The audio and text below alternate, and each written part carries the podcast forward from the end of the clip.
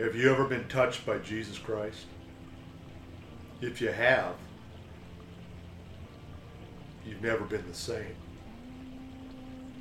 If you haven't, there's something so magnificent waiting for you because he's touched with your infirmities. Welcome to Double Eagles Radio Network, the podcast series of Glory God Revealed. Jesus Christ came and bought us back from sin and bondage to deliver us into the liberty of health and everlasting life so that you may know and be able to breathe and be comforted in the truth that there is a God in heaven. His resurrection power is all about his manifested glory coming back into you to set you free. Welcome to this podcast message of Jesus' virtuous touch. Once that pure light touches your body and soul and brain, your temple translates. Start to seek to build your glorified body. Let this cursed natural body go away.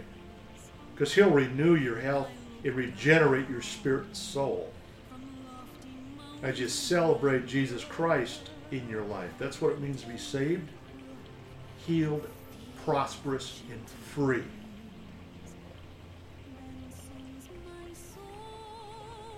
There was a woman which had a spirit of infirmities for 18 years. She was bowed together like a cripple. You ever see people just contorted into a mess, paralyzed? Could be from sin, curse, bondage, blunt force trauma, poisoned, hurt whatever the devil has done to inflict his damage, Jesus wants to undo it right now. When he saw her, the Bible says, he said unto her, Woman, thou art loosed from thine infirmities. And he laid his hands on her and immediately she was made straight. And she glorified God. You ever been bound? He'll loose your tongue to proclaim your heritage. This virtuous touch of Jesus. He wants to touch your heart. There's omnipresent spirit. Strive to enter at the straight gate. For many, say unto you, will seek to enter in and shall not be able. Many are called, few are chosen. That's why using your faith, according to your faith, be it unto you. When he sees your faith or others for your prayer, fasting, afflicting your soul to be free to regenerate in the manifested kingdom of heaven. Woman, thou art loose from that infirmity. There's a certain woman that had issues of blood for over a decade, 12 plus years. You know somebody that's been suffering, being poisoned, chronically fatigued and racked with every sort of ailment. And plus, on top of that, being a believer, had suffered many things at the hands of physicians and spent up everything they had and got worse.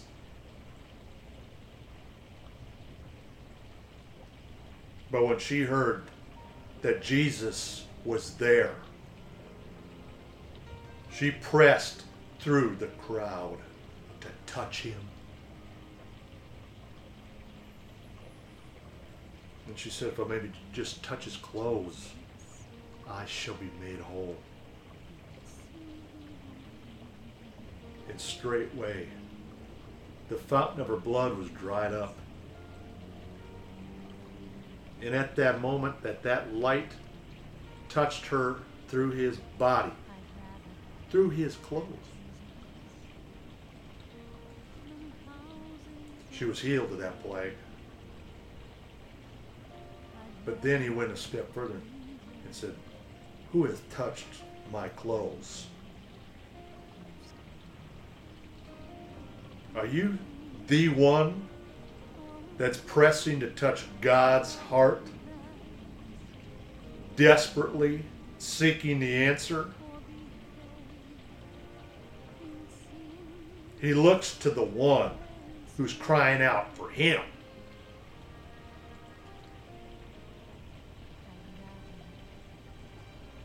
In other words, he made her come forth and say, It was I. My heart moved you to heal me.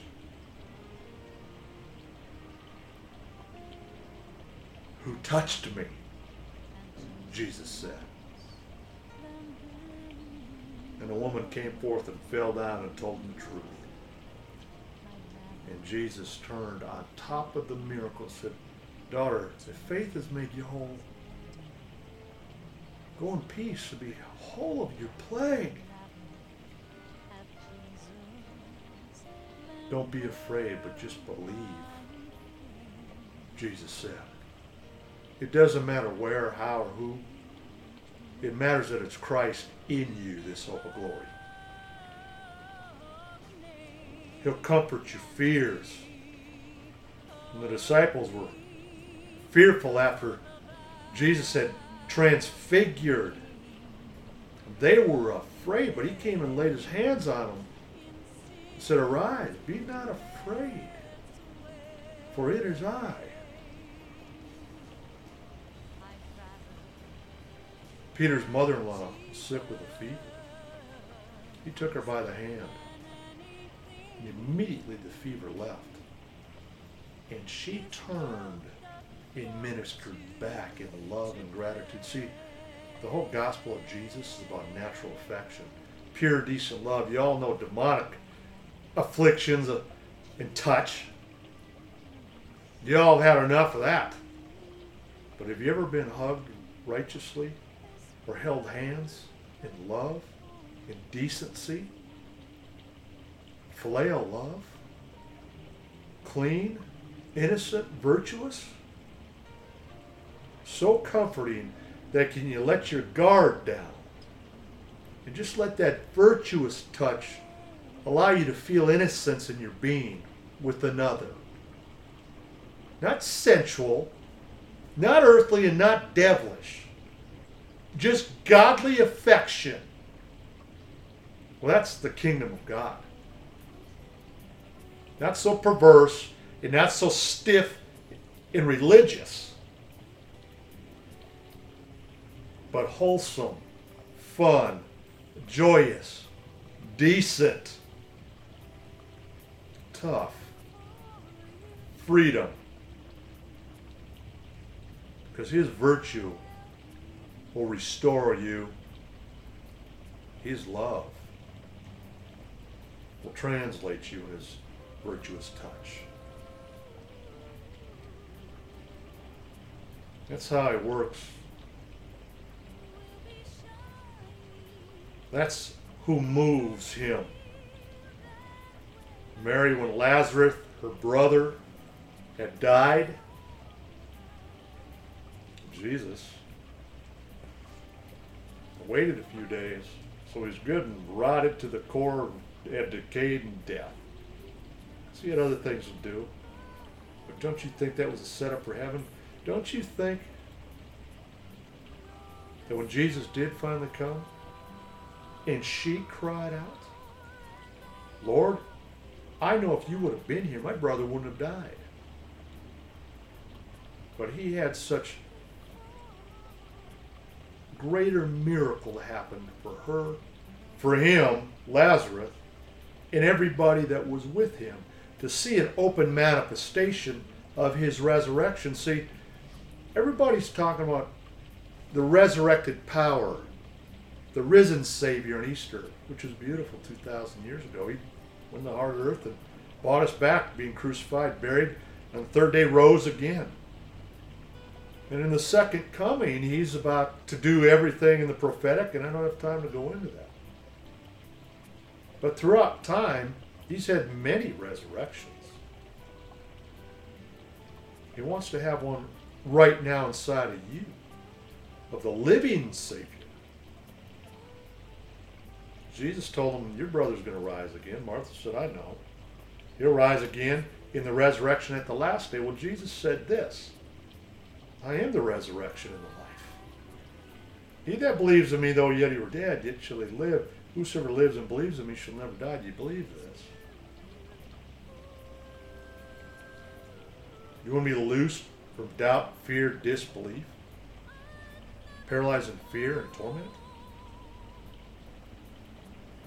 Jesus said, You know, I told you, I said, if you believe, you should see the glory of God. So when he spoke the living word, Lazarus come forth. He came forth from the grave, four days dead. And supernaturally, at light speed, not only was resurrected from the dead, Jesus said, Loose him and let him go. Got rid of the, the burial napkins and everything, the grave clothes and all that. And he was supernaturally reconstructed in front of their eyes to be alive again. You see, even in the Old Testament, Elijah was translated up. He didn't die. He reappeared on the Mount of Transfiguration. But before he went, he revived the soul of a child through the touch of Jesus Christ. Elisha did the same thing. Laid his body in the boy, prayed, wept, cried, they'd go do it over and over and over again.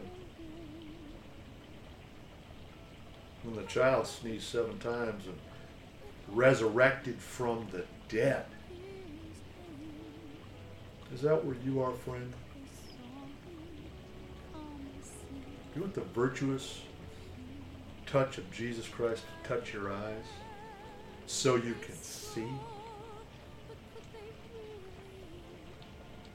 This life of being in his virtuous touch is an unending, glorified loveliness that is eternal, both now and forever.